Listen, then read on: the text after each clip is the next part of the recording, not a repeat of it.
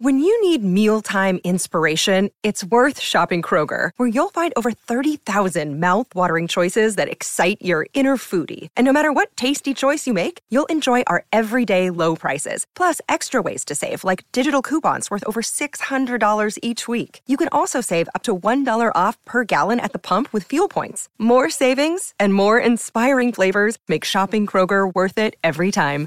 Kroger, fresh for everyone. Fuel restrictions apply.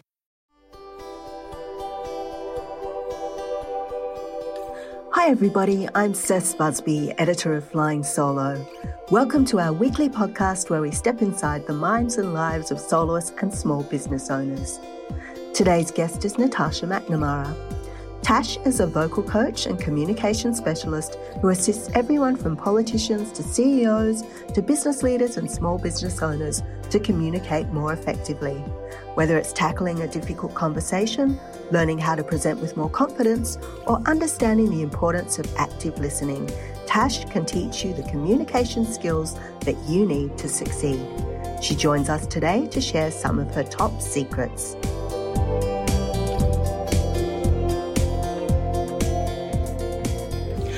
Hi, Tash. Welcome to the show. So great to have you joining me today. Well, thanks, Cec. I'm happy to be here. Excellent. It's always lovely to have you on the show. Um, last time you gave our listeners a lot of valuable advice around um, presenting with confidence, which is mm-hmm. something that expert in. Today, yes. I'd like to talk perhaps a little more deeply on the art of communication because I think since the pandemic, I guess we've we all feel a little bit rusty in our communication skills. I think something's been lost in translation along the way, and now everyone's kind of coming back to work and getting back into the swing of things, but their communication might not be exactly up to scratch, is it? No, I think a lot of the workshops that I've been doing recently have been about refreshing those skills of communication, um, particularly because so many people have been on Zoom or in that even today i had a workshop and people hadn't been face to face for a really long time and actually had to present in front of a live audience. So to refresh those skills is really really important. Things mm. from body language the way you stand. I noticed today people weren't used to being grounded or having stillness in the way that they spoke and so yeah just simple things like when you're standing in front of an audience, have you gone to your casual leg syndrome or are you grounded and still? It doesn't mean you stay there, you can move, but come back to that alignment is probably a good word. Yeah. Mm. Um, so I think uh, there's also, from anecdotally, what I've been hearing as well, there's like a whole generation that kind of finished school or might have finished their uni and then they've not gone out into the workplace as you would um, in previous years. They've started their jobs remotely. So they haven't had any of that kind of face to face connection. And it's like they need to be taught those skills completely from scratch. So, what would be some tips you would have for someone that might be feeling kind of nervous about having those face to face interactions? I think that's such a good thing. Well, I think firstly, talking a little bit about body language, standing in neutral, which is feet hip width apart, feet parallel. Then I think being aware of dynamic gestures, particularly coming back face to face. And I think on Zoom, sometimes our gestures get a bit lost if you don't bring them up. But gestures really add that dynamic. They also come from the same part of the brain as pitch. So when you add gestures, it really brings dynamic um, interest to your voice. The other thing I would say, probably the most important thing, is am I breathing? yes, I know that you're all breathing, but am I really deeply breathing? Most people are topping up using only one fifth of their lung capacity.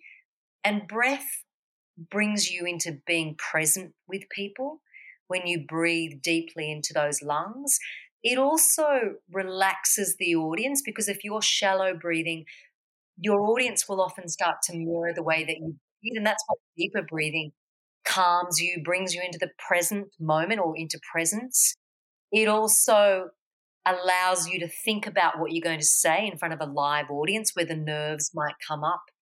and it allows what you say to really be absorbed when you're breathing. So many other reasons as well. You know, there's so much. I think breath is the key. So, what about less on that bigger scale things, that presentation scale things, and more on the intimate day to day? How can people make sure that they're more present and they show up in in conversation with their their workmates, that they're um, supportive and and listening? I guess. Yeah, I think listening is I mean, I spend a lot of the, the time in workshops looking at active listening or listening to learn and that ability to really listen and not to be listening to respond which when when you really get to the bottom of what most people are doing when they're having a conversation they're thinking about what they're going to say. And so much of the training particularly of an actor is is really listening to the very last word that someone says and and really absorbing that um, so I think listening to learn is really powerful and and a skill that we need to practice. I think often we have forgotten how to listen because again we're thinking about what we want to say. We're thinking um, about um, you know our next appointment or our next meeting, and we're not really present with someone. And when someone's not present with you, it really leaves a mark and we re- we know how it made us feel. We all have been in a situation when we've been talking to someone about something that we really care about and they look at their phone or they look distracted and how that makes them feel. And I think, you know, Maya Angelou says that great quote people don't remember what you do, people don't remember what you say, but people remember how you made them feel. And, and I, when you listen to someone, you are giving them your presence, and it's really powerful. Mm. That active listening, it is a skill that um, a lot of actors have, as you say. Yes. Um, yes. I guess I should probably preface for our audience that your background originally is as an actor. You went to WAAPA. Yes, that's right. Um, yes. And after that, NIDA, where you you studied voice. But um, yes. Um, do you find that a lot of your skills from your acting days are useful when it comes to teaching people how to communicate more effectively? Definitely. I think, you know, the interpersonal soft skills, as people say, are incredibly important. I think as, a, as an actor, I think you are wanting to be present, you're wanting to listen, you're responding. Um, you do have a script which you've learnt, um, and you're making that sound natural and, and discovered. And I think yeah, I think the acting skills are really important. I think a lot of people are going to an acting based um, business training to really help them to be expressive, to be influential, to um, you know uh, get to have clear intentions and objectives to get what you want in business. I think so much of what I've learned as an actor is really incredibly useful to business people from body language to voice to having a clear intention about what you want to make someone do, think, and feel.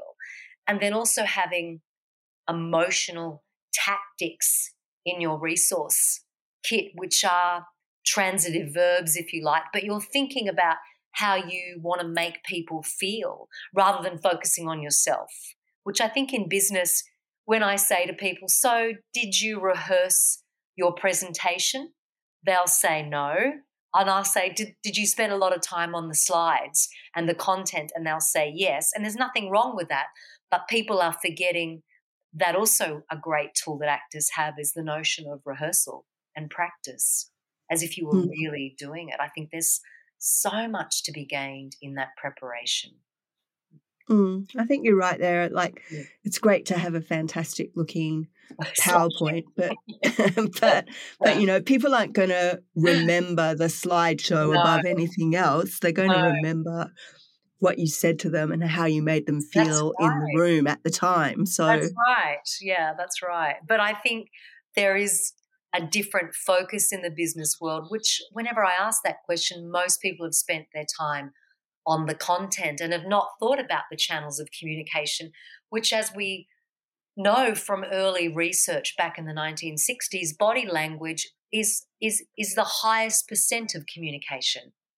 the way you Mm. gesture, your facial expression, your energy, your stance, your smile, all that really impacts an audience. Of course, voice is is is just under that with body language 55% they say albert mehrabian back in the 1960s and voice 38% i mean albert in context said words were 7% which is interesting i do i do think your content is is is important i do but i think that i think sometimes in business we forget the body language the voice and also i really think what's useful is structure and and looking at starting with a hook.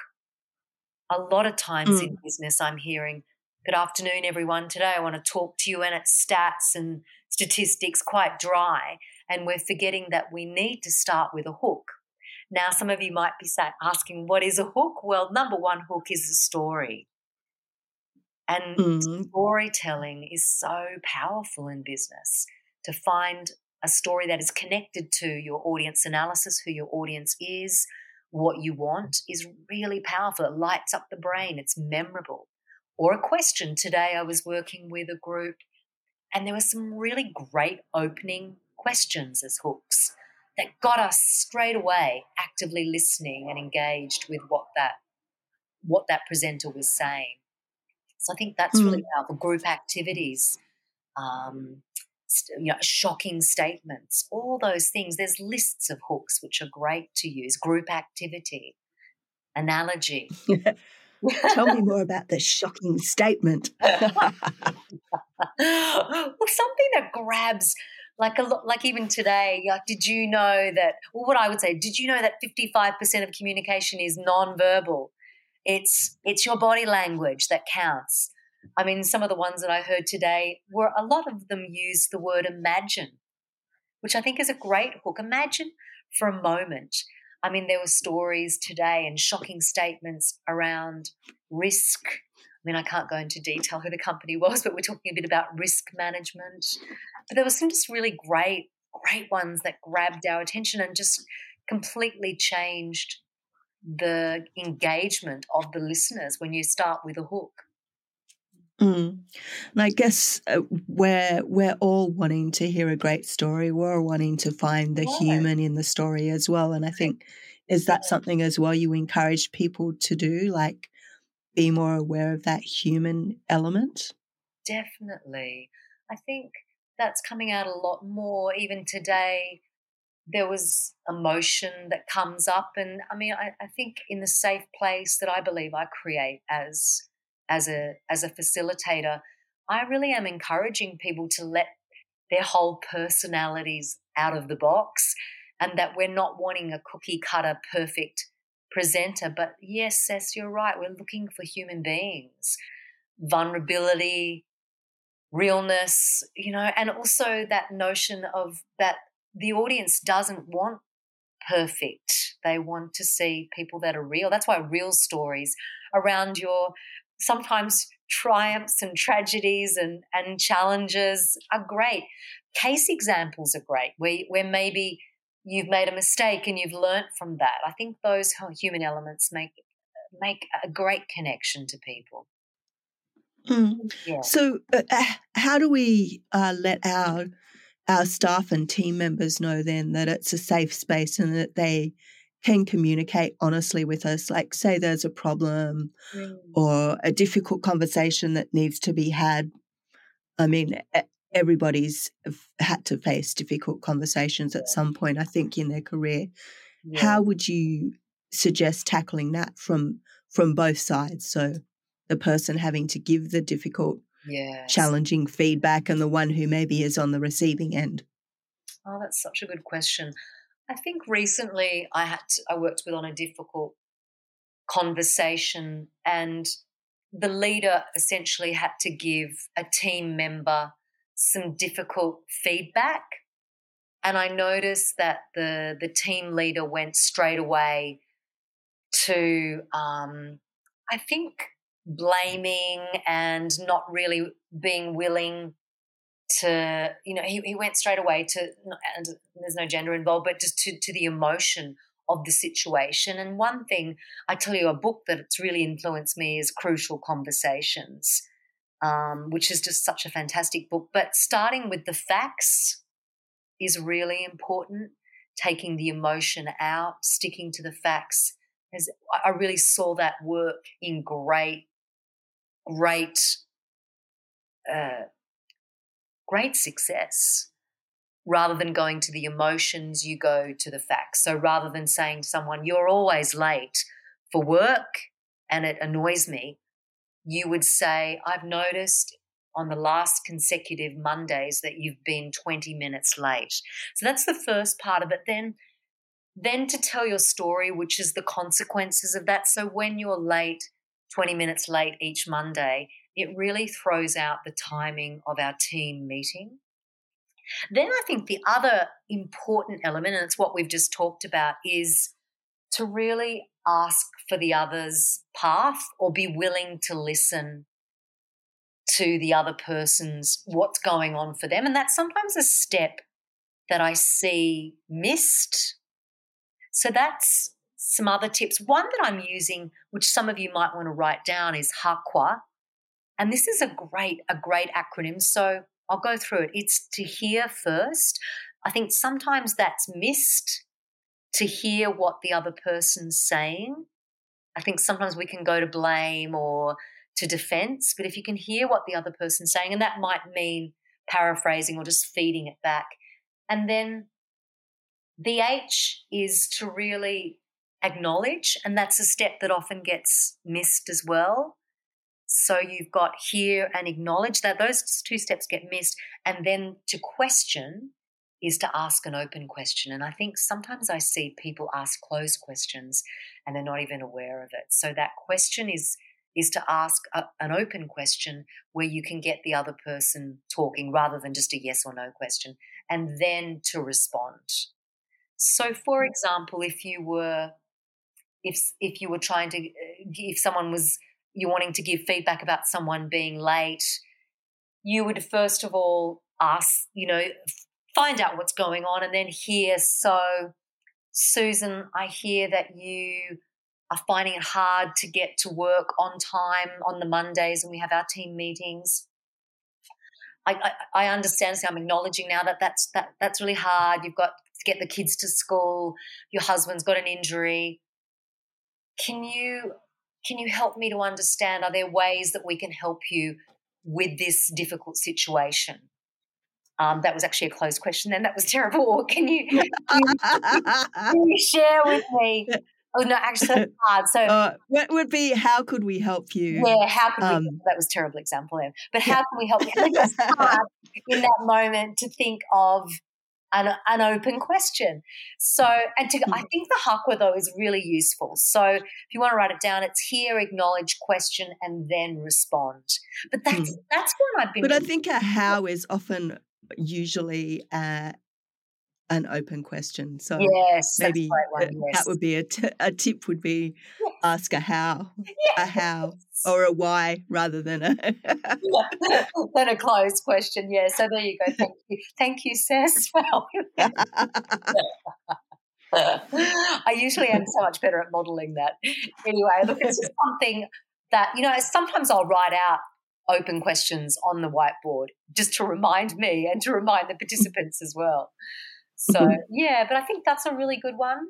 I, I mean, I, I think that I think listening is such a great a great skill that that is something to create an open space. I worked with a leader recently, and I remember she asked the question. She was talking about a difficult situation with her team where she would use the phrase "tell me more," and I just thought that was so.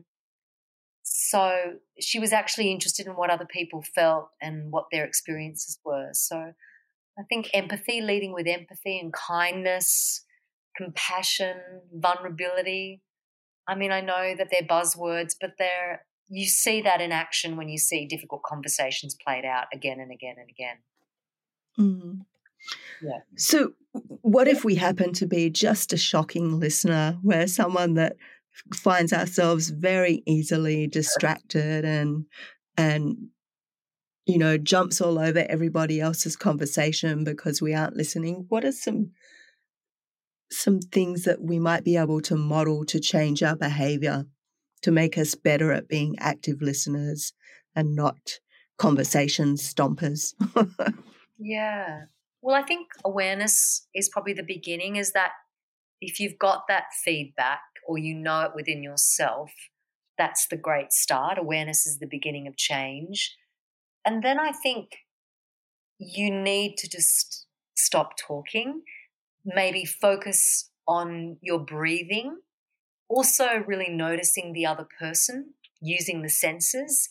What are you seeing? What are you seeing that's not being said? To, to observe their body language, the way, how are they holding themselves, their alignment, to notice if they're feeling confident or unconfident, uh, to notice their gestures, their eye contact. I think those skills, those micro skills of noticing another person's communication, nonverbal and verbal, is really going to bring you into focus on focusing on the other person rather than on yourself and what you want to say. I think that's a good skill is using the senses to really see, hear, feel like what's going on, what's not being said with this person, to really focus on that, on, on, on that person. I think also listening for key words that that person is saying, listening to their pitch and intonation. Are they going up at the end of sentences? Are they dying at the ends of thoughts? What what is their what is about their voice that is revealing of what they're saying because often it's not what it's not what they're saying but not what they, but what they're not saying which i think is interesting. Yeah i think those skills are really important. And i think practicing your listening in nature is something that's really worthwhile is just to spend time in nature listening to the sounds in nature. I think we've become de- desensitized living in the city, in the urban concrete jungle, where our listening skills are taken away from us. But deep listening, I think, can can really start with nature, going for a nice bushwalk, listening to the sounds of birds, the wind, just de- just resensitizing our, our skills of listening. Mm-hmm. That's an interesting point because kind of um, if you can't look after yourself, then how can you really look after other people? So, kind of, yes. I guess, in a way, eh, good leaders need to practice good self care to begin oh, with. Huge. I think that it's it's such a huge discussion at the moment: self care and mindset, and the notion of taking time out for ourselves as leaders, so that we are capable of giving to other people, I think is really, really important. Yeah, and I think the skills to not be disheartened anyone listening that you can develop these skills we can you can work on your listening skills. Again awareness is the beginning of that you can work on not interrupting someone. You can work on really listening to the end of their sentence to listen to the cue that they've finished. Um, be, i think being curious about other people is really powerful as well curious, building rapport. You know, it's it's those things that really really count. Building, never underestimate small talk in terms of leadership as well, because you want to build rapport and trust with people to be to lead people. And so I think that notion of, of rapport is really powerful as well. Mm. Does that start with those small you know, meaningless kind of conversations, yes. the ones that are just the, you know, hi, how you doing, that kind of develop yes. a bit of a relationship? Yes, I think that's big. I think in terms of the analysis of an audience, which is something I look at, it's we want to understand who that person is, what are their needs and their wants, and then to really think about some simple questions. What what is rapport to that person because some people might not like small talk. Some people may be more analytical and want to just get straight to the point. And I think as leaders, we want to have our flexible communication skills. But some people love it. Like I know at a couple of the places that I work at, we'll often talk about our cavoodles, you know, or I know kids are a good conversation startup. I think those things do build connection and I know some people have to come to me to learn how to build rapport. And I think that small talk, being interested in, the other person, asking open questions, the who and the why, those sorts of things are great just to find out about that person so you can engage them. Mm. Yeah. So focus more on the other person That's rather right. than yourself is probably a key thing. That's a big message. I yeah. think I'm hearing from you. Yeah. Yeah, absolutely. I think in terms of audience analysis, which is the starting of structure, we look at, well, what does reward look like to this person? What does resistance look like to this person? What does reach look like to this person? Like, how am I going to reach this person? I think you you ask yourself simple questions about this other person, because when we stay focused on ourselves, I think we're we're losing connection and it's it is really important to, to be focused on the other person what do you want to make that person do think and feel Mm. Mm. Good advice. Thank you so much, Tash. It's That's been okay. a, a, a lovely time this afternoon chatting with you. it's been lovely to chat with you again as well Any final tips for our for our listeners on developing rapport or, and being uh, better communicators? Well i think we've you know we've covered i think listening's been a big part of this conversation. I think that Mm. all of us can go away tonight and just start practicing with our our partners our, our children our dogs you know the, the, the uber driver. I mean i think that that it's just that practicing practicing listening to learn rather than listening to respond. I think the notion of it, that communication is not about you it's about the other person what do you want to make them do think and feel feeling is important if you want to make someone remember something you want to make them feel something excited inspired or shocked or uh, you know seduced whatever you want to make someone feel something yeah Mm. Thank you. Well, Thank you. plenty, plenty for us to think on there. Think, think and feel. Yes. Thanks for joining me, Tash. It's been great having you. it's been lovely thank you bye bye Bye. bye bye